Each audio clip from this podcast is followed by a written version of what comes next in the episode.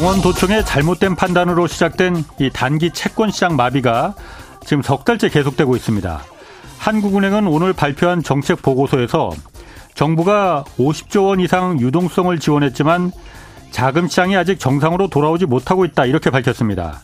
특히 올 연말까지 증권사와 건설사 등의 만기가 돌아오는 기업 어음 규모가 33조 원에 달하는데 이 가운데 일부는 상환 차질이 예상된다 이렇게 분석했습니다. 부도가 날 것이란 얘기입니다. 한국은행은 이미 6조 원 규모의 자금을 14일 동안만 이 단기로 빌려주는 형식의 이 간접적 방법으로 돈을 시장에 풀었는데 앞으로 규모를 6조 원보다 더 늘리고 또 상환 기간도 한 달로 늘려주겠다 이렇게 발표했습니다. 물가를 잡기 위해서 시중에 풀린 돈을 흡수해야 할 상황이지만 당장 꽉 막힌 자금 시장을 뚫어주기 위해서 어쩔 수 없이 돈을 풀어야 하는 일종의 고육책입니다. 김진태 강원도지사가 좀 미안하게 됐다 이렇게 사과하긴 했지만은 그 대가 대가가 너무나 큽니다. 다시는 앞으로 다시는 이 정치가 경제를 망가뜨리는 일이 있어서는 안 됩니다. 네, 경제와 정의를 다잡는 홍반장 저는 KBS 기자 홍사원입니다. 홍사원의 경제쇼 출발하겠습니다. 유튜브 오늘도 함께 갑시다.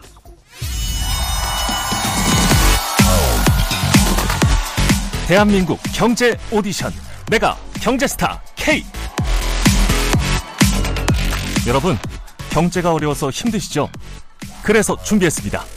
대한민국 경제 오디션 내가 경제스타 K 힘든 경제 상황을 이겨낸 감동 스토리 우리 가정의 특별한 경제 공부법 슬기로운 투자 아이디어 경제와 관련된 이야기라면 모두 모두 환영합니다. 총 상금 6천만 원을 준비했습니다. 여러분의 많은 참여 기다립니다. 이 프로그램은 당신의 투자의 길을 춤추게 하는 새로운 투자 플랫폼 탱고픽에서 함께합니다.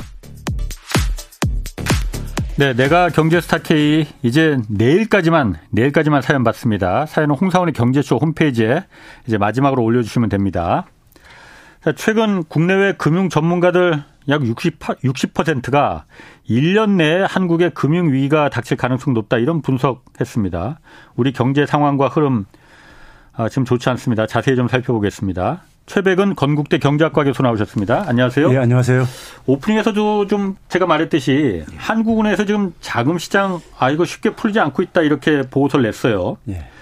뭐 김진태 지사는 좀 미안하게 뭐 사과는 했지만은 뭐 이거 사과로 끝날 일인가 싶긴 한데 이 강원도청이 어쨌든 판단 미스가 정책적 판단 미스가 9월이었으니까 벌써 세 달째잖아요. 원래 이렇게 오래 가는 겁니까? 이게 에, 김진태 사태 이후에 우리나라 자금 시장 상황을 이해하는 용어가요. 네. 신용 위기입니다. 어, 신용 위기. 예. 네. 신용 위기라는 뜻을 좀 이제 잠깐 설명을 드리자면요. 예.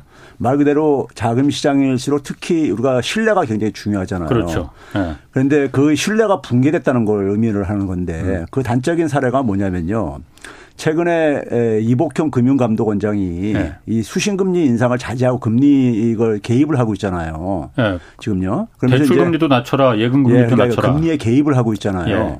근데 이제 이 수신금리 인상에 이제 수신금리에 개입을 하는 것이 네. 불가피하다 이런 표현을 썼어요. 예. 기자들한테요. 예. 네? 이런 표현을 썼거든요. 그 얘기는 뭐냐면은 그리고 이제 자금을 사실 지금 배분을 하고 있잖아요. 네, 그렇죠. 은행들 내세워서 대출해 주게 하고 그다음에 특수 은행들 국책은행들 내세워서 매입하게 해 주고 예. 그러고 있잖아요. 뭐 그러면 시장은 기본적으로 아. 그 자금이라는 게 하나 상품인 거고 예. 그렇죠 회사채가 됐던 CP가 어음이 됐던 거는 상품인 예. 거고 예. 그것의 양과 가격이 예. 시장에서 형성되어지는 거잖아요 거래를 통해서요. 예. 근데 그게 시장이 작동하지 않고 있기 때문에 예. 금융 당국이 개입을 하고 있는 거잖아요. 그렇죠. 그러니까 어. 시장이 사실상 실종된 상태라고요. 이게 신용 위기예요. 음. 그러니까 어 시, 만약에 지금 와서도 최근에 이제 12월 달 들어와서 지금 2차 거시 비상 거시 경제 금융 비상 그 회의를 계속 열리고 있잖아요. 11월 28일 음. 지난주 월요일 날 2차를 또 했었거든요. 예. 그리고 나서 이제 그러니까 12월 달에 들어와서 조금 자금 시장이 안정되고 있다고 그렇게 얘기를 하고 있는데 예. 이게 지금 정부에서 음. 손을 떼는 순간에 어떻게 될 것인가? 한번 그걸 생각들 해보시라고요. 지금 우리가 회사채라든가 CP 매입이라든가 이런 거를 안 해주고 그다음에 금리에도 개입을 안 한다고 하면 어떤 일이 벌어질 것인가? 예. 그러면은 대충 지금 상황이 어떤 상황인지를 우리가 알 수 있는 거예요. 예. 그러니까 지금 신용위기라는 것은 시장이 작동이 안 되고 있는 것이고 그러다 보니까는 이게 정부가 개입을 하지 않으면은 예.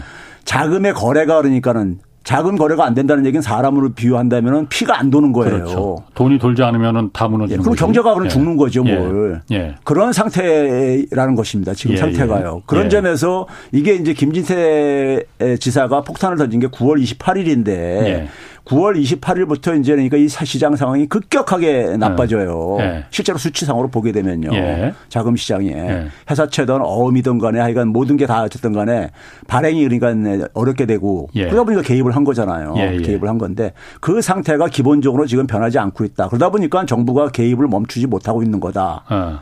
이게 정 이게 만약 정상화됐다면 정부들이 다 손을 빼야 되는 것이고 예. 그리고 이제 은행들 내세워서 지원을 해주다 보니까 한국은행이 또 이제 그러니까 어, 뒷받침을 해주는 것이고요. 그렇죠.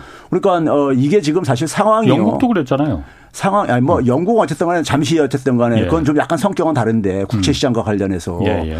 근데 이제 이어가 비슷한 사 비슷한 사태가 좀 정도는 좀 사이즈는 다르지만은 미국이 우리가 글로벌 금융위기 때 예.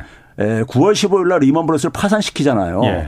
그때 어쨌든 판단 미스가 되던 어쨌든 네. 파산시키는데 그걸 파산시키고 나서 신용위기 상태에 빠졌었습니다.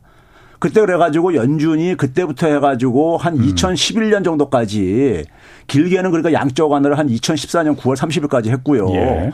연준이 나서가지고 모든 금융 상품을 다 매입해 줬어요. 음. 예. 이게 돈이 돌아야 되니까. 시장에서 거래가 안 되니까요. 그렇지. 예. 돈 예. 찍어가지고 그걸 그랬대. 그렇게 오랜 시간 동안에 2조 4천억 달러 정도를 투입을 해가지고 예. 이 시장을 진정시켰어요. 네. 그러니까 신용위가 한번 발발을 하게 되면 그렇게 무서운 거예요. 음. 사람들의 그러니까는 이게 신뢰가 무너지게 되면 금융시장에서는 특히 예. 그 상태가 그러니까 이게 쉽게 진정되기 쉽지 않은 거죠 지금요. 더군다나 지금 음. 뭐냐면은 금리가 그 당시에는 에, 금융위기 때는 금리가 그러니까 제로 금리까지 내리고 예. 돈을 퍼부을 수 있었지만은 예. 지금은 돈을 회수를 해야 되는 상황이고 예. 금리 인상도 멈추지가 않은 상태고 예. 더군다나 본격적인 경기 침체는 내년부터 온다고 지금 예. 첩첩산중이지요. 예. 그러다 보니까 음. 지금 정부가 그러니까 사실은 손을 떼지 못하는 상황. 예. 그러니까 손을 이게 시장이 제대로 돌아간다면 손을 떼도 되는 거예요. 그렇지. 예, 예. 손을 못 뗀다는 것에 그러니까 이 지금 자금 시장의 성격이 지금 그대로 어이그 드러나고 있다고 이렇게 생각하면 됩니다. 그러니까 그 부분을 제가 이제 그 무식한 제가 잘 이해를 못하는 게 예. 를 들어 이게 벌써 세 달째잖아요. 예. 그 강원도에서 어쨌든 강원도청이 김진태 예. 지사 뭐 그 전부터 좀 계속 위험이 누적되어였었지만은 예. 김 강원도에서 이제 그걸 갖다 촉발 도화선이 돼버린 그렇죠. 거잖아요. 예. 예를 들어서 제가 최 교수님한테 100, 100만 원을 꿨어. 예. 아니 뭐 한 천만 원이라고 해요. 예. 스케일 예. 스케일 크게 예. 천만 원을 꿨는데 아 내가 그거 못 갚겠다. 해버리면 최 교수님이 저한테 굉장히 화를 내실 거 아니에요. 그렇죠. 그런데 나중에 내가 아 뭐 어디서 내가 유산을 뭐저 증여받은 게 있어 갖고 아버지한테 받아서 내가 다시 천만 원을 나중에 예. 아, 내가 갚을게 하고 다시 갚았어요. 예. 그럼 그때부터는 다시 갚아진 거잖아요. 예. 강원도도 갚아, 갚겠다고 예. 했잖아요. 예.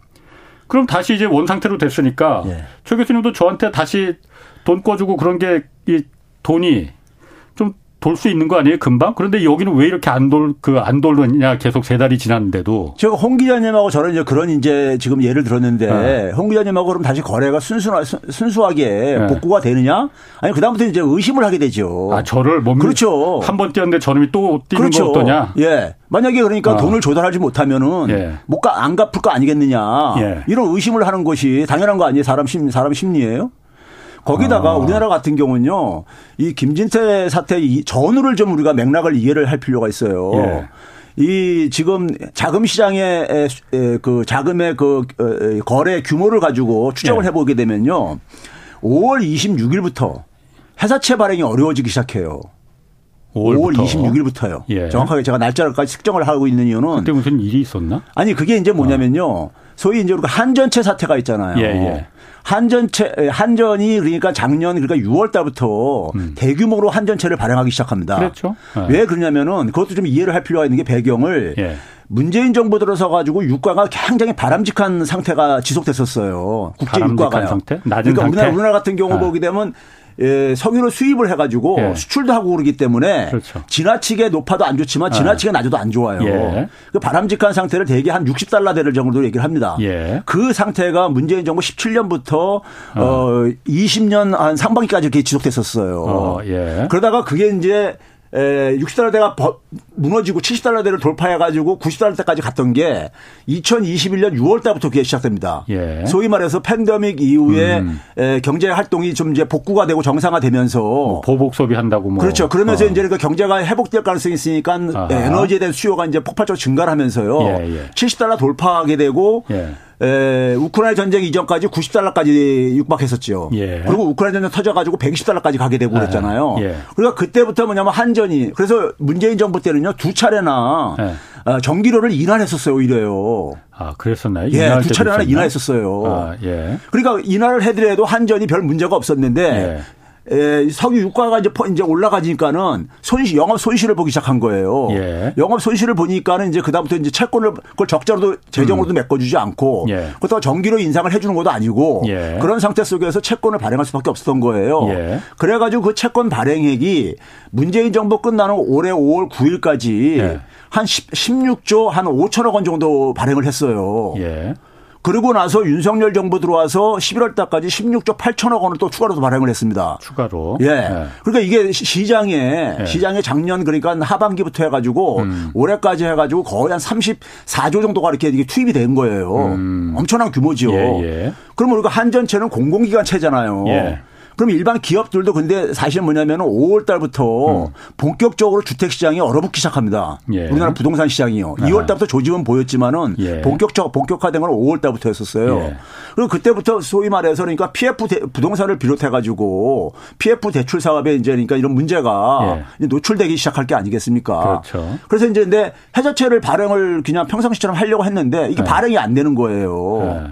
예. 예? 시장에서 왜 한전차가 쓸어가니까요. 예, 예, 그렇죠. 구축 효과죠 아, 일종이에요. 예, 예. 한전차가 제일 안전하니까 떼이기 안 떼일 거니까 그거는. 예. 그래서 아. 김진태 지사가 9월 10일에 폭탄을 투입하기 전에 예. 회사채는 이미 순 발행액이 마이너스로 돌아섰어요. 음. 예. 마이너스로요. 네. 다른 채권들은 어쨌든 그래도 소화가 되고 그랬었는데 예. 그러니까 회사채 시장이 굉장히 어려워지는 상황이었었어요. 음. 거기다가 이제 김지세 지사가 소위 말해서 이 방아쇠를 당긴 거죠. 예, 예. 거기다 또 한 가지가 있는 게 뭐냐면은 10월 31일 날 소위 예. 흥국생명 사태가 터지잖아요. 그렇죠. 어. 이건 사실 금감원하고 이거는 사실 그러니까 합작품이에요, 사실은요. 그러니까 금감원이 그걸 알고도 그냥 그러니까요. 어, 잘한 거다. 어. 이해한다 뭐 이런 식으로 한 거잖아요. 예. 그러니까 그, 러다 보니까는 그 당시에 예. 이제 뭐냐면 보면은 10월 23일 날에요. 예. 1차 비상 거시경제 금융회의를 엽니다.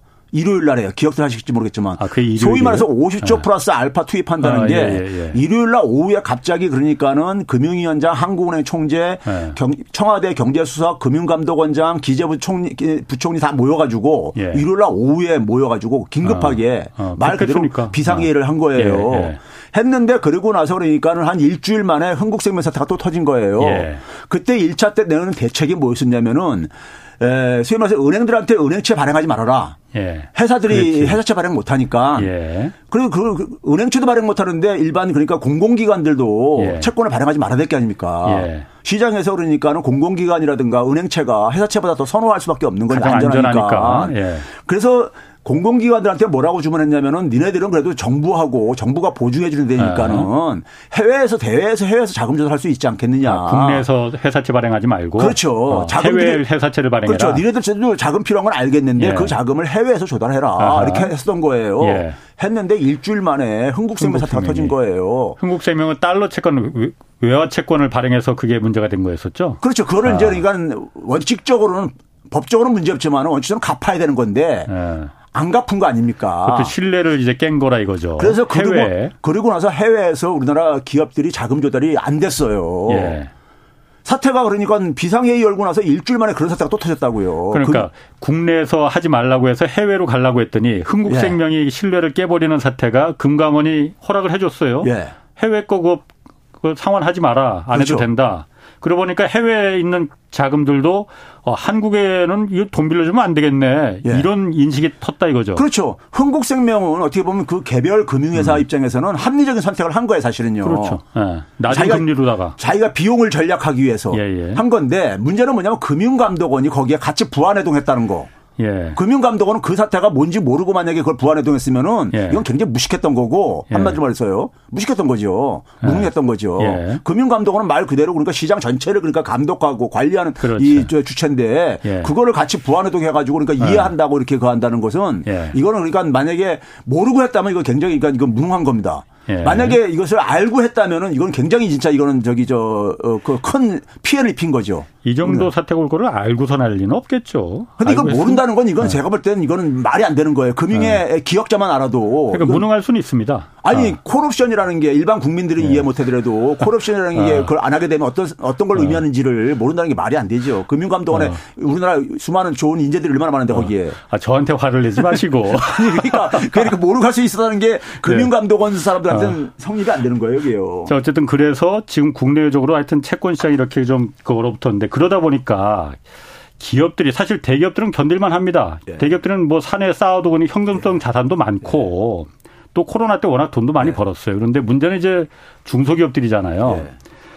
기업들이 건실한 지금 건전한 기업들도 영업 실적이 좀 있는 기업들도 단기적으로 자금을 구해야 되는데 이걸 지금 회사채 발행에서도 회사채가 가장 싸니까 그로 여태까지는 자금을 조달해 왔었는데 그게 지금 발행이 안 되니 너도나도 이거 회사채 잘못하면 다 뛴다 해서 안 사버리니 방법은 은행 가서 나 돈 좀 꺼주셔 하고 대출 받는 것밖에 없잖아요. 기업 대출이 지난달에 10조 원을 넘어서 지금 역대 최대를 기록했다는 거거든요. 그럴 수밖에 없어요. 그나마 은행에서 대출 받을 수 있는 기업들은 다행인 거고. 그러면 당연히 은행 대출을 다 몰리다 보니까 기업 대출 금리도 올라갈 거 아니에요. 연초보다 지금 한 세배가 올라갔다고 그러더라고요. 이러면 앞으로 건전한 기업들도 이거, 이거 뭐 흑자도상 그런 얘기도 있고 부실한 위험에 빠지는 거 아니냐. 그런 걱정이 들거든요. 예. 그렇지 않아요? 그런데요, 이 네. 문제에 대해서 예. 우리가 좀 이제 몇 가지 짚어야 될 문제가 있는데요. 예. 첫째는 지금 뭐냐면은 지금 정부가 어쨌든 간 나서 가지고 예. 1차, 2차 나서 가지고 계속 하고 있는 게뭘 가고 있냐면은 산업은행을 중심으로 해가지고 수출입은행이라든가 네. IBK라든가 그다음에 신용보증기금까지 동원을 해가지고 예. 기업들 회사채 CP 매입해주고 뭐 이런, 걸 이제 등대 밀어서 하다가 예. 그것도 부족하다 보니까 은행 내에서 대출해주라고 하고 있고 예. 거기다 그러다 보니까 이제 금융채 은행 이외에 금융에서도 자금 조달이 안 되고 그러니까는 예. 얘들 지원해주기 위해서 한국은행까지 나서고 막 이런 상태인데 그렇지. 지금 예, 홍 예. 기자님이 얘기했듯이 대기업 중심으로 기업들을 지금 해주고 있단 말이에요. 대기업 중심으로요. 그럼 지금 정부에서 말하는 그 자금 지원책이라는 게 대기업들 위주예요? 대기업들은 뭐 아니 아니 왜 그러냐면요. 네. 그 회사채를 매입한다고 할때 네. 매입해 주는 입장에서 은행들도 아 안전한 거 먼저 아, 당연하지 않겠어요. 그거 아. 그거 그거 CP는 사실 중소기업은 발행하기도 힘든 적입니다. 어음은요. 예. 어음은요. 예. 채권 중소기업 음. 채권을 예. 중소기업 채권들이 그러니까 중소기업도 물론 굉장히 우량차가 있을 수는 있겠지만은 예. 대평균적으로 볼때 예. 중소기업 채권을 그거를 그러니까 누구 믿고서는 저기 뭐 정부가 무슨 뭐 보증해주지 않는 이상에는 그 정부가 보증 안 해줘요? 그 왜냐하면 이게 다 그 긴급 뭐 비상 대책이라는 게 정부가 지금 주도하는 거니까 원래 그런 대기업들 말고 중소기업이나 이런 기업들이 좀 위험한 거잖아요. 여기들 네. 먼저 좀 위험하더라도 좀 사줘라. 정부가 보증할 테니 이렇게 안 해줍니까? 지금 저기 그 10월 달에 금융감독원에서 낸 자료를 보게 되면요. 예. 10월 달에 중소기업들은 회사채 발행이 빵, 0은 0입니다. 사줄 사람이 없으니까 그렇죠. 위험하다고. 예. 아니 그러니까 해서씨 음. 발행이 0이에요. 어. 그러니까 그 현실이 뭐냐면 이제 그러니까 현실적으로 대기업 되는데 문제는 네. 제가 이제 가는 게 뭐냐면 이게 지금 여러 가지 자금 시장에 문제가 있지만은 그 자금 시장의 기본적인 문제는 PF 대출이 중심에 있잖아요. 우리가 예. 흔히 알고 있듯이 부동산 시장이 지금 꺾이면서요. 예. 그런데 우리나라 재벌 대기업 치고 건설해서 없는 회사 없잖아요. 그렇죠. 그렇죠? 어떤 데는 두 개씩도 갖고 있는 데도 있고 네. 그렇잖아요. 예.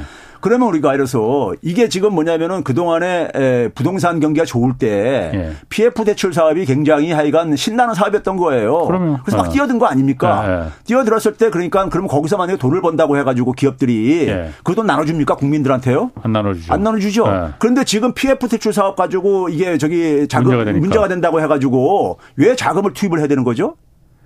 이게 건설 건 설업이라는 것이 저는 예. 그것부터 첫 번째 질문을 하고 싶어요. 에, 이 건설 건설업에 뛰어들었을 때는 주택 경기 좋을 때 그러니까는 예. 이게 이게 돈이 된다 해가지고 뛰어들었는데 음. 이게 지금 꺾인다고 해가지고 아 개인들 주택에 투자했다가 주택 가격이 떨어져가지고 손실 본다고 해가지고 정부가 그러니까 그걸 저거 해주냐고요 안 해주잖아요. 해주실 수도 없는 거고 음, 예. 그렇잖아요. 예. 근데 기업이 그렇게 해가지고 자금난에 시달리게 됐어. 예.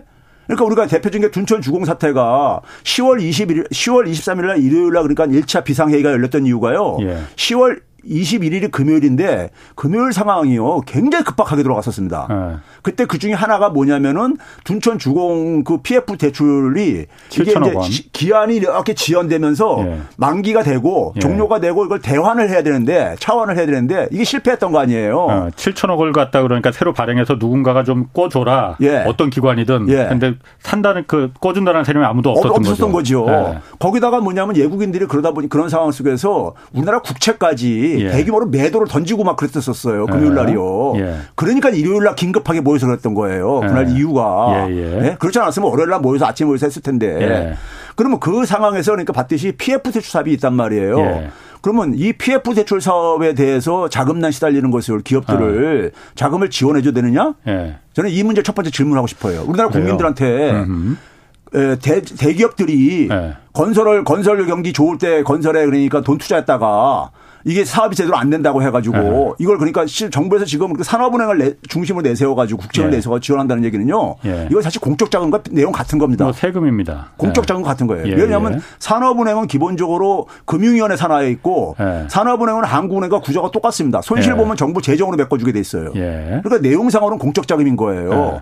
그러면 이걸 하는 게 바람직하냐? 이게 저 여론조사해 보면요. 음. 제가 볼 때 부정적인 여론이 더 많이 나올 거라 봅니다. 음. 이 건설업에 대해 건설업 하다고 한 걸 판단 미수를 해가 가지고 한걸 가지고 네. 두 번째는 뭐냐면은 아까 얘기했듯이 대기업들은 네. 많은 계열사들이 있잖아요. 예. 대기업들은 작년부터 자금들을 막 끌어 모았었어요. 네. 상황이 그 안 좋을 걸 그래가지고요. 예. 그러면 그러다 보니까 롯데 같은 경우도 보게 되면 계열사들 자금들 막 동원해가지고 긁어 모아가지고 막 이렇게 했잖아요. 롯데건설 지원해줬죠. 예. 그러면 일단 어 재벌 기업들이 중소기업보다는 자금 조달 이 수단이 더 많은 거 아닙니까? 그렇죠. 네. 그러면 일단 자구책을 먼저 마련해야 되는 거 아니에요. 아, 자구책. 예? 예, 예. 자구책을요. 예. 그렇죠? 근데 자구책을 마련하는 거는 하나도 저기 저 확인 안 하고 예. 그냥 그러니까 회사채 발행하는 거 자금 조달하는 거 지원을 해 주라. 음. 이게 과연 이렇게 하게 되면요 잘못된 신호 시그널을 준다 이겁니다. 기업들한테 아 내가 사업하다가 안 되면은 내가 대기업이니까 소위 말해 대마불사죠. 음. 네? 내가 대기업이니까 나 그러니까 저 또 지원해주겠지.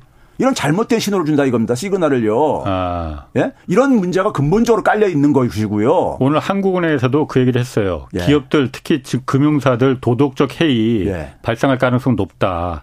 지금 자 구책 마련하지 않고 예. 나 배째일 테니까 도와달라. 예. 이렇게 할 가능성 높다. 그 우리 똑같이 아, 지금 그렇게 진행되고 있는 거예요, 솔직히요. 네. 내용상으로요. 예? 아 그러면은 아까 그 둔촌 얘기하셨지만은 예. 사실 둔촌에서 7천억 원을 갖다가 누군가 빌려줘야 되는데 예. 그 사업을 하려면은 예. 만기가 돌아오니까 예. 더 연장 안 해주겠다고 예. 하고 누군가 돌 7천억 원을 갖다가 빌려주겠다는 사람 없으니까 정부에서 그 조성한 채권 안정 펀드 그거에서 일단은 메워줬잖아요. 네. 그 정도로 그러니까 둔촌은 사실 굉장히 사업성이 좋은 데라고 지금 물론 보면 오늘 뭐 미분양이 낮다 뭐 어쩌다 사업성 지금 빨간불 켜졌다 하지만은 어쨌든 둔촌만한 사업성이 있는 데가 그렇죠. 없잖아요 부동산에 거기가 그러니까 예. 누군 돈을 저 위험하다고 돈을 안 빌려주니까는 채권 안정 펀드 정부에서 조성한 그걸 갖다가 일단 그거를 메꿔 준 건데 거기도 안 좋은 상태인데 이 PF가 사실 지금 뇌관이 될 가능성이 크다라는 우려들 많잖아요. 그렇죠. 왜냐하면 워낙 많이 지금 풀려 있으니까 네, 네. 이게 만약 PF가 PF라는 게 프로젝트 파이낸싱이라고 해서 하여튼 금융기관들 이런 데 돈 태워갖고선 사업성 담보도 없이 해서 일단은 저거 되면은 나중에 우리가 수익을 먹어야지라고 한 거잖아요. 그렇죠. 이거 만약 PF에서부터 부실이 생기기 시작하면은 이게 왜 한국 경제를 흔들 뇌관이 되는지 그 연결고리가 좀 제가 약하거든요. 왜 그런 거죠? 어떻게 자, 번지는 거예요? 이게 이게 뭐냐면은 그 우리나라가요. 뭐 멀리 갈 필요 없이 지난 2년 팬데믹 기간 2년 동안에 예. 에, 그, 전 세계가 돈을 많이 풀었지만은 예. 우리나라도 푼 돈이 그러니까 한국에서 이 시중의 유동성이 공급 증가된 게 한 700조가 증가했습니다. 예. 엄청난 돈이 증가했어요. 예. 근데 그 중에서 실물 경기로 간 거는 한 20%뿐이 안 돼요. 아. 14조 정도뿐이 140조 뿐이 안 가고 예. 나머지는 자산 시장으로 갔는데 아. 그 자산 시장 중에서 특히 부동산 우리나라는 미국은 주식 시장으로 많이 가는데 예. 그렇게 됐을 때 우리나라는 그게 대부분 부동산으로 갔어요. 예. 우리 잘 알다시피 피로 음. 느꼈듯이. 네. 그러니까 부동산 시장이 그러면서 이제 과열 막 과열되고 그러면서 그러니까 기업들도 그러니까 이게 그러니까는 어, 돈 남는 사업이니까는 예. 사업을 막 전개한 거죠. 사업을. 그러니까 PF 사업이라는 게 PF 대출 사업이라는 것이 부동산 사업에 그러니까 수, 그 미래 저희 사업성을 보고 그렇죠. 거기에 어. 돈을 빌려주는 거잖아요. 예, 예. 말 그대로요. 예. 근데 그게 이제 그러니까는 이 부동산 경기가 오래 들어서 꺾이면서 예. 꺾이면서 근데 이게 사업성이라는 것은 결국 뭡니까? 거기다가 땅을 확보해 가지고 일차적으로 그다음에 거기다가 이제 건물 지어 가지고 예. 부동산 지어 가지고 분양이 돼야지만이 예? 부담 음. 분양이 되는데 분양을 하고 나서 이제 마진도 남, 남, 남을 정도에서 분양이 예. 돼야지만이 이 사업이 어쨌든 간에 매립이 지어지는 거잖아요. 그렇죠. 그래야지 예. 대출 받은 은행한테도 돈을 갚을 수 있는 거고요. 예. 그렇죠. 건설사도 그러니까 받고 그렇죠. 나가고. 건설사도 그래 자기 어. 이제 영업 마진을 챙길 수가 있는 예. 것이고요. 네. 근데 이게 분양이 안 되게 되면은 예. 안 되게 되면은 대출 받은 돈을 다 상환할 수가 없는 거잖아요. 그렇지. 예. 예. 네. 상환할 수 없는 거잖아요. 예. 그러니까 건설사도 그러니까 손실을 보지만은 예. 금융회사들도 마찬가지로 예. 손실을 볼 수밖에 없는 거잖아요. 예, 예. 그 대출해 주는 대출금을 해소를 못 하는 거니까요. 예. 그러니까 이게 전체적으로 이제 연결되게 되고 음. 그다음에 이제 뭐냐면 자금 시장 같은 경우는 이게 사실 다 연결돼 있다 보니까는 물론 부동산에 많은 돈들이 들어가기도 했지만 규모도 크지만은 예. 규모도 크지만은 문제는 여기에 그러니까 안 관련돼 있는 금융회사가 없고요. 음. 대한민국 금융회사 치고 은행부터 해가지고 저 예. 밑에 그러니까 이 금융권에 있는 모든 금융회사들까지 다 안 관련된 데가 없고요. 그 워낙 왜? 돈을 많이 벌어줬으니까. 그러니까 왜 그러냐면 제가 아까 얘기했지만 가장 어. 많은 돈이 글로 갔다니까요. 예. 부동산으로요. 예. 예. 갔으니까 그렇게 된 거예요. 아. 그러면 그간 상태 속에서 그 많은 금융회사들이 다 관련돼 있다는 얘기고 아. 쉽게 얘기해서 그다음에 뭐냐면 거기에 이제 건설회사들이 가게 되면은.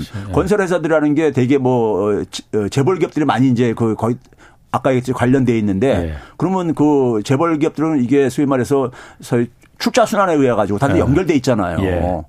그러니까 이게 소위 말해서 우리나라 기업들이 음. 지난 몇 년 동안에 에뭐 그 최근에 롯데건설을 중심으로 이렇게 얘기 음. 나오고 그러지만은 그이 이 뭡니까요? 자금 생태계하고 음. 기업이 갖고 있는 그러니까는 그 수익 생태계하고 거의 이게 그러니까 굉장히, 굉장히 취약한 거예요. 부동산을 매개로 이게 다 연결되죠. 많은 부분이 연결돼 있는 거예요. 부동산이 깨지면 다 무너진다. 그렇죠. 예. 아. 많이 매개가 돼 있는 예. 거예요. 그러다 보니까는 어, 부동산 시장에서 만약에 어떤 자금이 그러니까 조달이 예. 안 되게 되면은 옆에 다른 부분까지 예. 다른 자금 시장까지 그러니까 같이 겁먹고 예. 같이 그러니까 이게 저기 얼어붙게 될 수밖에 없죠. 자, 그러면은 아까 최 교수님 말씀하셨듯이 그걸 그러면은 어쨌든 기업들이 부동산으로 그 부동산이 좋을 때는 PF니 뭐니 해서 그렇게 돈을 많이 벌고 했을 했는데 이제 와서 어려워진다고 해서 세금으로다가 국가에서 산업자 산업은행이나 뭐 이거 다 공적 자금으로다가 그렇죠. 그걸 지원해 주는 게 네. 맞느냐? 그럼 그냥 그걸 다 무너지게 놔둬야 되느냐? 그것도 또 그거 하라고 그런 거 하라고 국가가 있는 거 아니야? 이런 생각도 드는데. 그러니까 우리나라 사람들이요. 예. 우리나라 사람들이 대기업에 대해서는 굉장히 국민들이 네. 아주 관대해요. 관대하죠. 예. 아, 관대하 많이 관대합니다. 그런데 예. 선진 국가들은요 예. 금융 시스템이 붕괴되기 전에는 예. 은행도 지원 안 해요. 아. 개별 소규모 은행들은요 그냥 예. 파산시켜요. 아. 그래야지 시장의 규율이 작동하죠. 규율. 예. 그걸 계속 봐주니까는 도덕적 해이가 일어나서 어려워지면 손본 아니 우리 솔직히 말해서 외환위기 이후에요 예. 투입된 공적 자금이 169조입니다. 예. 근데 지난해 6월 말 기준으로 금융감독원 자료인데 50조가 아직도 해소가 안 됐어요. 그 옛날에 저기 지원해준 돈들이. 예. 그 당시 공적 자금 대부분이 어디 갔습니까? 대기업들한테 갔죠, 뭘. 예. 예? 근데 50조가 아직도 해소가 안 됐어요, 아직도요. 그럼 망할, 네? 망해야 되는 데는 이, 지금 망하게 놔둬야 된다? 아니 지금 예를 들어서 개인들이 네. 그러니까 부동산 투자했다가 그거를 그러니까 지금 집값 떨어져 가지고 지금 대출금 갖기 힘들어지신 분들 예. 이 사람들에 대해서 일반 국민들의 정서가 뭡니까요? 그 사람들 자기 돈 벌기 위해서 이렇게 한 것인데 그걸 왜 지원해 줘야 되냐 이런 말들 하잖아요. 예. 이런 말들 일반적인 정서잖아요, 국민들의요. 예. 그럼 기업이라고 해서 뭐가 다른 거예요? 음. 예? 건설업이 사실 그러니까 네. 우리가 그동안에 우리나라가 OECD 기준에서 볼 때 보게 되면 가장 그러니까 이게 저희 과잉 투자가 이루어지고 있는 분야. 예. 건설 과잉이죠. 그러니까 부동산 과잉이요. 경, 경제에 있어서요. 예. 그러다 보니까 부동산에 인질 잡혀가지고 음. 온 나라가 인질 잡혀가지고 가게든 기업이든 정부든 간에 인질 잡혀가지고 계속 끌려다니는 것을 언제까지 이걸 할 거냐 이거예요. 음. 예. 자, 그 문제도 그렇고 지금 보면 아까 말씀하셨듯이 산업은행 또 지금 수출입은행 또 네. 이런 국책은행 여기는 다 국책은행들이잖아요. 여기서 일단 좀 많이 회사채 시장이 지금 기업들 다 쓰러지게 생겼으니 여기서 먼저 구급차가 나서 돼서 예. 여기서 좀 돈을 출자해서 돈을 내서 그 펀드를 만들어서 이거로 다 회사채도 사주고 안 팔리는 회사채 같은 것도 사주고 이렇게 해라 해서 한 거잖아요. 예. 그 이제 채권 안정 펀드가 그런 거고. 근데 이게 그러다 보니까 한국은 이제 그 산업은행하고 수출입은행 여기 경고등이 들어왔다고 하는데 그건 경 그렇게 많이 그 돈을 태워준 거예요. 그럼 산업은행과 수출입은행이? 아니 그 한번 상식적으로 생각해 보세요. 네. 회사채나 CP를 매입을 했어요. 기업어음을. 예. 예. 네. 그 저기 산업은행이요. 예. 산업은행은 그러면 그걸 뭘 가지고 했냐면요. 예. 산 소위 말해서 우리가 산금채라고 하죠. 채권 예. 아, 발행해요. 산업은행이 예. 발행하는 예. 거를 상금채라고 그래요. 예. 예. 산업금융채권이라고 해가지고요. 예. 상금채는 국채하고 거의 동급입니다. 예. 그렇죠. 현금이랑 어, 마찬가지인 거예요. 국가가 보증하니까. 어. 상금채 발행을 해가지고 발행해가지고 그걸 매입을 해 바 꾼 거예요. 그 자산의 형태가 자산의 형태가 그러니까는 그걸 매입하게 되면 회사채나 기업 어음이 예. 산업은행의 자산으로 이게 흡수, 저기 유입되는 거잖아요. 예. 그럼 우리가 흔히 말해서 은행들의 자기 자본 비율, 건전성을 측정하는 대표적인 예. 그 자기 그 저기 이 자기 자본 비율이라는 게 뭡니까? 분모에 들어가는 것이 예. 위험 과중 대비 위험 위험을 가중한 자산 음. 규모라고요. 예. 그러니까 자산에 얼마나 위험이 많으냐. 음. 이거 대비 그러니까 자기 자본. 예. 즉 뭐냐면 주주들이 그러니까는 그걸 갚을 능력. 예. 네? 그게 이제 부실화됐을 때 음. 위험성이 예. 이거거든요. 예. 예. 근데 지금 뭐냐면은 상금채 발행을 해가지고 어. 그거보다 등급이 낮은 거를 매입해 줬으니 좀 더 그러니까 실용도가 낮은 어. 낮은 이런 자산으로 대체한 거 아닙니까? 그 분모에 다 위험 자산이 들어와 있다 이거죠. 어, 그렇죠. 어. 그거 하면 할수록 그렇게 될 수밖에 없죠.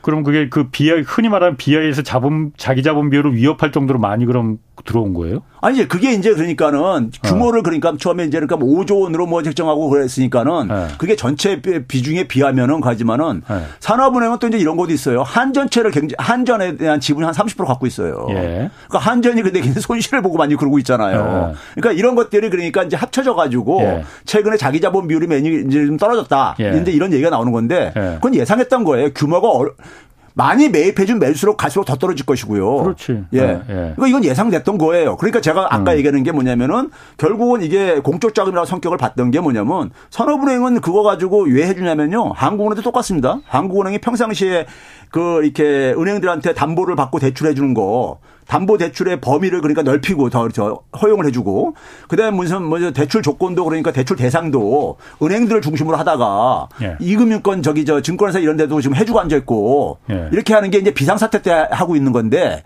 이거 하는 과정이 어떻게 되냐면요 금통위원들이 이게 저기 저 통과시켜 줘야 돼요. 아, 금통위원들이요? 예. 왜냐하면 아. 이게 원래 규정대로 규정을 벗어난 거니까. 아. 그러면 금통위원들은 뭘 가지고 하게 되는지 아냐면 아, 금통위원들이 아. 기준금리만 결정하는 게 아니구나. 아, 니에요 한국은행 법을 예. 한번 읽어보세요. 읽어보시면은 어. 한국은행이 그렇게 하다가 만약에 어. 손실을 봤을 때 예. 어떻게 돼 있냐면요. 그거를 결정한 그 사업을 예. 결정한 금통위원들이 예. 그게 고의성이 있을 때는 개인들이 저기 저 그걸 물게 돼 있어요. 아, 기업의 이사나 마찬가지네. 어, 예. 예. 꼭 어. 그런 그런 그런 걸 둬야죠. 예. 그럼 금통위원들이 그렇게 할 때는 뭐냐면은 예. 암묵적으로 정부한테 예. 정부한테 우리들 우리들 책임을 그러니까는 책임을 면피시켜 주지 않으면 그거 누가 하려고 그러겠어요. 금통위원들이. 그렇죠. 예? 예. 그런 거거든요. 예. 그런 점에서 산업은행도 마찬가지예요. 산업은행도 구조가 똑같습니다. 예. 그리고 산업은행이 그렇게 된다는 얘기는 결국은 뭐냐면 정부가 정부가 그러니까 등 떠 밀어 가지고 정부가 사실은 대주주니까 51% 지분을 갖고 있는 아, 아. 그러니까 해주겠다 그러니까는 그 한 게 아니겠습니까? 그렇지 않으면 제가 그래서 농담으로 모 방송에서 나와서 그런 얘기도 했었어요. 추경호 부총리나 네. 김주환 어, 금융위원장이 네. 자기 돈 저기 자기 개인 돈으로 그 회사채 사, 사주라는 회사채나 기업어음들 투자할 수 있겠느냐. 네. 그거 한번 좀 보여줘라. 그거 보여주면은 그 네. 저기 산업은행이 그거 매입해줘도 네. 네? 그거 믿을 수 있을 테니까는. 네. 근데 자기는 거기다 투자 못하면서 네. 그걸 누가 투자할 수 있겠어요? 그렇지. 거기다가. 그렇죠. 예? 근데 그걸 음. 가지고 산업은행 내세우는 건 뭐냐면 자기 돈이 아니거든. 그 국민들 돈이거든요, 결국은요. 예, 예. 예? 아. 그 국민들 돈이라고 해서 그렇게 편하게 그렇게 쓰, 쓰, 는 것이. 예. 근데 문제는 뭐냐면 대기업들이 타격을 보지 않게 하기 위해서 하는 거죠, 뭘. 어, 어느 방송에서 얘기하셨어요? 예? 뉴스 공장에서 예. 얘기하셨나? 자, 그러면은 이 국채은행이 어쨌든 그러면은 그 자기 자본 비율이 이렇게 떨어지면은 뭐 괜찮은 거예요? 국채은행이니까? 이게 이게 지금 있잖아요. 예. 우리가 이제 시작인데 예. 지금 시장에 굉장히 큰 폭탄이 지금 예. 전 세계에 기다리고 있는 게 10월 달에 우리가 맛배기를 봤어요, 한 번요. 예. 그 영국 사태요. 아, 그렇지. 아, 그 그때. 영국 사태 그때 그게 뭐냐면요. 예. 국채 사태입니다. 그렇지, 국채. 국채 사태예요. 예. 영국 국채가 막 폭락을 했지. 영국 국채라고 한다면은 소위 말해서 영국이 파운드화를 발행하는 나라이고 그러니까 소위 말해서 미국 이전에 미국 다음으로 예. 기축통화 국가로 우리가 얘기하는 나라잖아요. 그럼 우리가 세계에서 가장 안전한 자산이 뭡니까요? 달러. 달러. 그다음에 예. 뭐냐면 미국 정부가 발행하는 국채. 예. 이거잖아요. 예. 그리고 영국도 이제 그 다음 등급 정도 되는 거고요. 그렇죠. 이 순서로 가는 거잖아요. 아, 아. 세계에서 가장 안전한 자산들, 소위 말해서 아. 기초통화국가의 발행, 기초통화국가를 발행하는 국채. 예. 국채 수익률이 폭등을 한 거야. 최근에 9월달 이후에요. 그러니까요. 수익률이 폭등했다는 국채 가격이 폭락했다는, 폭락했다는 거죠. 예. 우리가 주식하고 비슷하게 생각하면 돼요. 예, 예. 예? 아. 가격이 폭락한 아, 거예요. 예. 폭락하다 보니까 어떤 일이 생겼냐면요. 국채권을 발행할 때 발행 가격이 있잖아요. 예. 액면 가격이요. 아하. 발행 가격 이하로 형성된 거예요. 시장 음. 가격이. 예, 예. 그러면 그 국채 투자한 사람들 예. 투자 이 국채라는 것은요 굉장히 여러 가지 용도로 쓰입니다. 예. 많은 은행들도 이거를 굉장히 선호하는 자산이에요. 이런 안전한 자산이기 때문에 그렇죠. 현금 예. 그다음에 현금화가 항상 저기 그렇죠. 가능하다고 생각하는 자산이고요. 예. 그래서 여기에 연기금 같은 것도 굉장히 많이 음. 투자를 합니다. 네. 근데 이 국채 가격이 폭락하다 보니까는 이 국채를 가지고 무슨 짓을 하냐면요. 금리가 굉장히 저금리였었기 때문에 팬데믹 음. 이전에 이거 가지고 그러니까는 연기금들이 그 투자한 사람들한테 돈을 돌려줘야 되는데 네. 수익을 내야 되잖아요. 그렇죠. 근데 뭐냐면 네. 금리가 워낙 바닥이다 보니까는 예. 수익을 내기가 힘들잖아요. 예. 그래서 뭐 어떻게 하냐면은 일부는 그러니까 꼭 필요한 자금은 그러니까 안전한 데다 그냥 운용을 하고 음. 나머지는 뭐냐면 굉장히 공격적으로 좀 운용을 합니다. 예. 그 공격적으로 운용하는 방법 중에 하나가 뭐냐면 레버리지라는 걸 이용을 해요. 아. 그러니까 소위 말해서 이제 차입을 해가지고 어. 차입을 해가지고 그러니까는 소위 말해서 주식이나 이런 데도 막 투자하고 그런단 말이에요. 예. 예. 네, 그리고 거기서 수익률을 높일 수가 있는 거니까요. 네. 평상시에는요. 네. 그런데 이게 그때 담보로 맡기는 게 차입할 때 담보로 맡기는 게 국채인 거예요. 그렇지. 예. 근데 이게 국채 가격이 폭락하다 보니까 담보 가치가 폭락한 거야. 예. 그러니까 뭐냐면 그 담보로 잡은 데서는 어. 너 저기 저 이 보증금 더 내라, 내라. 네, 준비금 더 내라 이렇게 어. 간거 아니에요. 예. 그 사태가 터진 게 영국의 영란은행이 개입하게 그렇지. 됐던 거예요. 예, 예. 그런데 이 문제가 예. 지금 꺼진 게 아니라 10월 중순 이후부터 국채 가격이 지금 이렇게 다시 상승하기 시작해가지고 지금 이게 이게 지금 가려져 있는데 예. 내년에 이게 그러니까는 다시 이게 폭발했을 때는 국채 가격이 만약 국채 수익률이 올라가고 다시 그러니까 재 올라가고 이게 폭락을 하게 되게 되면은 예. 이게 굉장히 순식간에 예. 전체 자금 시장을 완전히 그러니까 자금 시장을 저기 늪에 빠뜨릴 수가 있다는 지금 얘기가 나온단 말이에요. 그럼 그건 영국 얘기죠 지금 그러니까. 아, 영국이 아니라 전 세계 지금 그래요. 전 세계가 예. 다 우리나라도? 예. 미국도 그렇고 다요. 우리나라 같은 경우 지금 예. 얘기했으니까 잘 하셨는데 예. 어저께 금융위원회가요. 예. 그 하나 저기 저 발표한 게 있어요. 뭘 가냐면은 국채를 은행들이 이제 국채를 담보로 많이들 잡고 있어요. 그렇죠. 그런데 그 은행들이 지금 자금 조달이 굉장히 지금 난처한 상황에 아, 있잖아요. 예. 수신금리도 못 올리게 하고 은행채도 어. 발행 못 하게 하고 예, 예. 그러니까요. 예. 그런 상황 속에서 그러다 보니까 한국은행이 그러니까 담보를 좀 늘려줘 가지고 한국은에서 지원해 주는 방식으로 이렇게 지금 하고 있는데 음. 근데 이제 은행들이 섞고 금융회사들이 자금 예. 조달이 어렵다 보니까는 니네들이 담보물을 확보하고 있는 국채 예. 국채를 재담보로 써가지고 재담보로 써가지고 자금 조달 좀, 좀 해라. 이게 어저께 금융위원회에서 결정한 겁니다. 어. 그런데 문제는 뭐냐면 우리나라 국채도 어, 이 발행 잔액으로 보게 되면 930조가 넘습니다. 예. 우리나라 굉장히 커요. 예. 예. 민간채 규모 못지않게 굉장히 큽니다. 음. 국채 이 거래 규모가요. 네. 그럼 만약에 예를 들어서 우리나라 우리나라도 국채 수익률이 가장 많이 올라갔던 나라 중 하나예요. 예. 미국보다 더 빨리 그러니까 올라갈 때는요. 최근에 뭐좀 떨어졌지만 발작이라고 할 정도로 많이 올라갔. 예. 그러면 결국은 뭐냐면 이게 예. 이게 만약에 국채가 폭락을 한다는 얘기인데 예. 그러면 국채 담보 가치 떨어지는 거잖아요. 거잖아요. 그렇지. 아, 예? 영국하고 똑같이. 근데 문제는 뭐냐면 이걸 재담보로 쓰게 되면 원래 담보를 재담보로 못 쓰게 합니다. 예. 예? 더군다나 이 그 장외 거래에서는요. 음. 이게 왜냐면 금융 감독 당국의 파악이 안 되기 때문에. 예. 예? 근데 이거를 이제 이걸 이걸 허용해 주겠다는 거예요. 왜? 음. 자금 조달이 어려워지니까. 아. 그러면 이게 결국 뭐냐 담보가 떨어지게 되면 상대방에서는 너 증거 보증금 더 내라. 예. 이게 연쇄적으로 물릴 수 있다는 거잖아요. 담보 재담보 이렇게 갔으니까요. 예. 예? 그렇죠? 그러면 이게 그러니까는 국채 가격 그러니까 10월 달에 경험했던 네. 그런 것이 만약에 에, 폭발했을 때 네. 우리나라 우리나라는 지금 그러니까 뒤늦게 거기에 지금 저기 저 뛰어들어가 가지고 음. 국채를 재담보로 그러니까는 사용을 하라. 네. 이런 거를 저는 대책으로 내놓는 걸 보면서요. 이 사람들이 지금 그러니까는 그 이 금융시장에 네. 에, 지금 오고 있는 이걸 꼬리 리스크로까지 표현하는 사람들이 있어요. 이 문제를요. 꼬리가 몸통을 흔들 거라고요? 아니 꼬리 리스크라는 게 뭐냐면 우리가 이제 이 정규분포 확률에 보게 되면은 맨 오른쪽 왼쪽에 끝에 부분에 있는 것은 거의 X축 부분에 닿잖아요. 아, 그러니까 일어날 일어날 일어날 확률이 예. 굉장히 작은데 예, 예. 한번 일어나게 되면 대형 사건으로 일어나는 아. 거. 이걸 이제 꼬리 리스크라고 우리가 예, 하고 예. 혹은 우리가 뭐 저기 저 검은 저 뭡니까 그 검은 백종가 뭔가 그러니까 이렇게도 블랙스완을 얘기하기도 하고 그러는데 예, 그렇게 얘기했는데 그 꼬리 아. 리스크로 아. 지금 얘기하는 게 이 국채 아. 문제예요. 아. 근데 우리가 미국조차도 여기서 안, 안, 그 안전한 데가 아닌 게 예. 미 국채도 10월 달에 어떤 문제가 있었냐면은 국채가 유동성이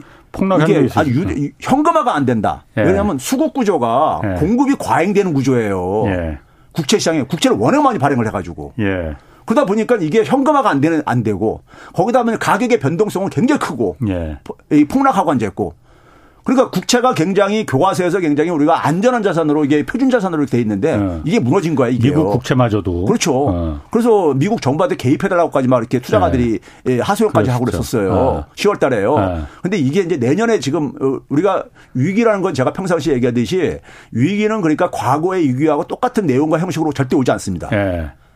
새로운 위기인데 이번에 위기로 얘기하는 게 바로 이 국채 시장 문제로 얘기를 한다고요. 특히 선진국 시장 음. 국채요. 아 국채 시장 문제가 다 끝난 게 아니고 이제 아, 그렇죠. 다시 돌아와요. 예. 영국도 그렇고 미국도 그렇고 그래서 한 번 위기가 있었다가 지금 진정됐는데. 아, 이게, 이게 지금 그러니까 그 그래요? 그 잠깐 이게 10월 달에 이게 상황이 바뀐 거는요. 예. 아, 지금 이제 우리가 소위 말해서 장단기 금리가 역전이 돼가지고 예. 장기 금리가 지금 굉장히 큰 기준 금리보다 더 밑으로 내려갔단 말이에요. 예. 10년물 국채 수익률이요. 3.5%까지 내려갔거든요. 미국에. 예, 미국에 예. 그러니까 연준의 금리가 4% 상당부에 4%인데 예. 그것보다 더 낮은 거예요. 오히려 기준 금리보다도 장기 국채 그렇죠. 금리가 떨어졌다. 그건 왜 그러냐면은 예. 아, 경기 침체가 올 거다. 그렇지. 그래가지고 장기적으로는 연준이 금리를 내릴 거다. 예. 이거잖아요. 예, 예. 이건데 문제는 뭐냐면 지금 시장에서 얘기하는 건 뭐냐면은 어, 이 인플레가 예. 오래 갈 거다. 생각보다. 예. 예? 또 예. 새로운 인플레가 올지도 모른다. 뭐 이런 얘기 나오면서 그러면 금리를 내리기 힘들다. 예. 연준이 당분간 예. 예? 더 올려야 될지도 모른다. 뭐 이런 얘기까지 나오고 앉아있으면은 그럼 다시 이제 그러니까는 이 10년물도 다시 정상적인 길로 다시 돌아갈 가능성을 예. 얘기하는 거죠. 그렇게 다시 이게 폭등으로 가는 거죠. 예. 수익률이요. 예. 그러면 국채 가격 폭락이죠. 근데 이 국채 가격이 만약에 우리가 이게 터졌을 때는 다른 때 그러니까 우리가 소위 금융위기와 달리 굉장히 빠르게 진행된다 이거예요. 왜 그러냐면은 가장 안전한 자산에서 문제가 생기는 거기 때문에. 음. 이게 연쇄적으로 가장 안전한 게 문제가 예. 생기니까.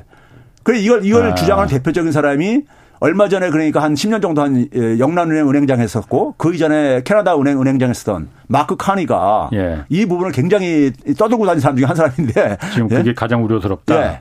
아니 그러면은 아까 뭐 그 미국이나 영국이나 그쪽에서 알아서 하라고 하고 예. 아까 한국 같은 경우에 지금 뭐 자금 시장이 워낙 좀 돈이 돌질 않고 은행들도 지금 그 뭐 지원해 줄 돈이 마땅치 않으니까 재담보 국채를 재담보하고 그런다고 하셨잖아요. 예. 그렇게라도 안 하면은 안 되니까 그렇게 하는 거잖아요. 방법이. 예. 그, 그거 안 하면 안 되는 거잖아요. 그러니까 어쨌든. 근데 이제 그거라도. 문제는 뭐냐면은 어. 이게 지금 발등에 떨어진 불을 끄기 급급하고 있다 이거예요. 이런 식이다 이거예요. 그럼 어, 뭘 해야 되는 거죠? 그러니까 발등에 불을 안 끄고. 우리가 이게 어. 우리가 어떤 문제가 생기게 되면은 예. 문제의 근원이 그러니까 예. 근원을 우리가 사실은 이걸 차단해야 되는 거잖아요. 음. 불이 났으면 불에 그 저기 진원지를 그러니까 우리가 저거 해봐야 되듯이. 예. 예? 예. 그러면 이걸 그러니까 사태가 이렇게 벌어지도록 방조 방조한 것도 있지만은 예. 방치한 것도 있지만은 이게 문제의 근원을 해결하는 게 아니라 예.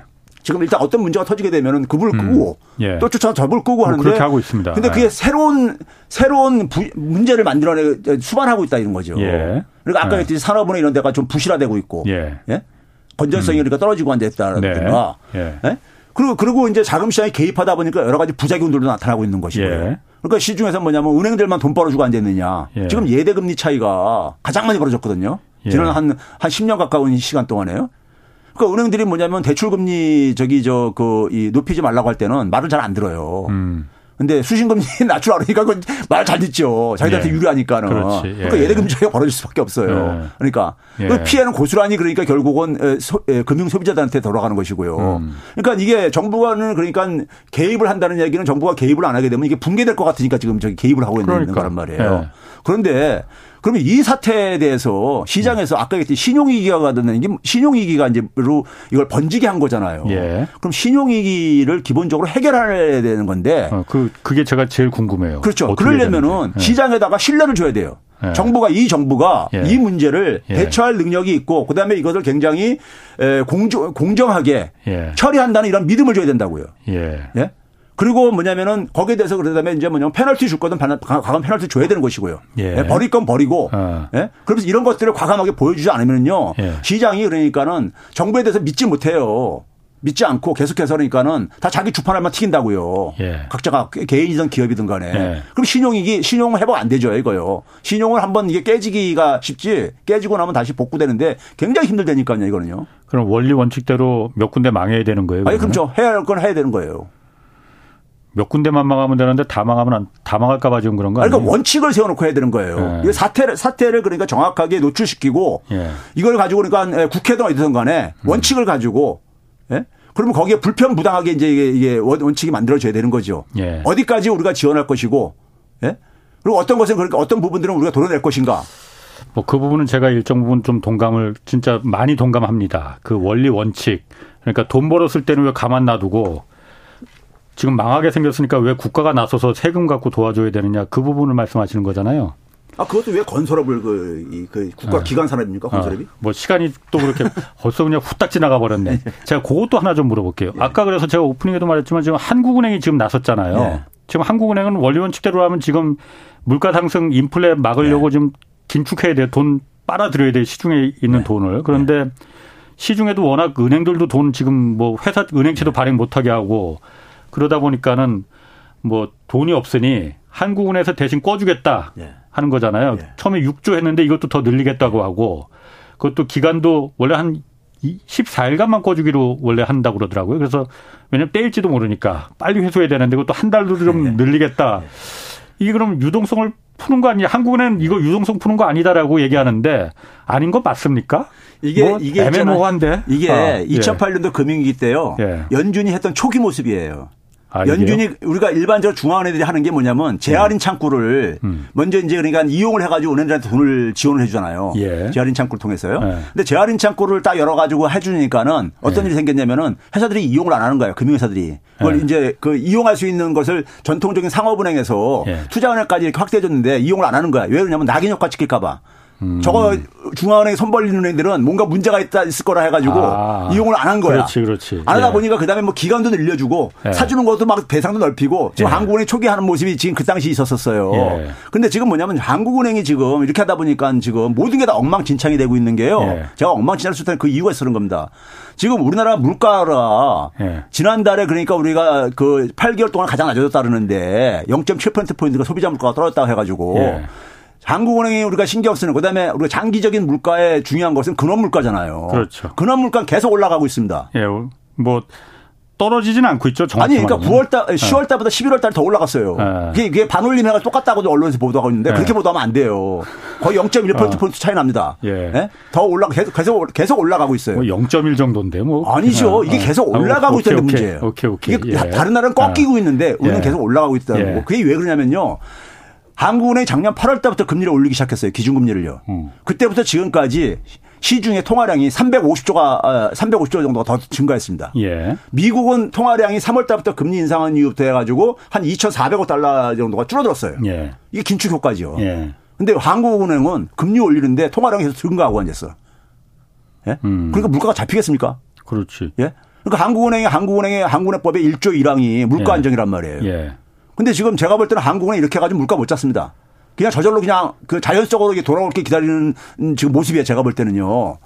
왜 그러냐면은 11월 달에 지금 우리가 물가가 이렇게 떨어진 이유 중에 한 가지가 뭐냐면은 유가하고 농산물 예. 가격이 이거 끌어내린 거란 떨어졌죠. 말이에요. 예, 예. 그게 그러니까 변동성이 큰 저, 저걸 해서 배제하고 보는 저기 물가란 말이에요. 근원 물가라는 예, 근원 물가라는 예. 것은. 근데 근원 물가 계속 올라가고 앉았단 말이에요. 예. 그 얘기는 뭐냐 앞으로도 물가는 그러니까는 잡히기, 잡히기 힘들다. 는 이, 이, 얘기잖아요. 예. 그 결과가 거기다가 뭐냐면 소득도 줄어들고 있죠. 예. 국민들 소득도요. 계속 예. 줄어들고 있어요. 예. 우리나라는 사실상 스태그플레이션이에요 지금요. 예. 거기다 이제 부동산 위기가 오고 있는 거고. 음.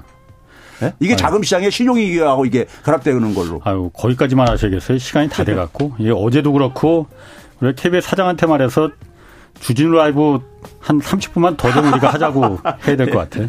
자, 고맙습니다. 제가 한 달에, 한 달에 한 번씩 나오다 보니까 할 말이 많아 가지고. 최백은 교수였습니다. 네. 내일은 어, 제7광구 해법 무엇인지 자세히 좀 다루겠습니다. 지금까지 홍사원의 경제쇼였습니다. 감사합니다.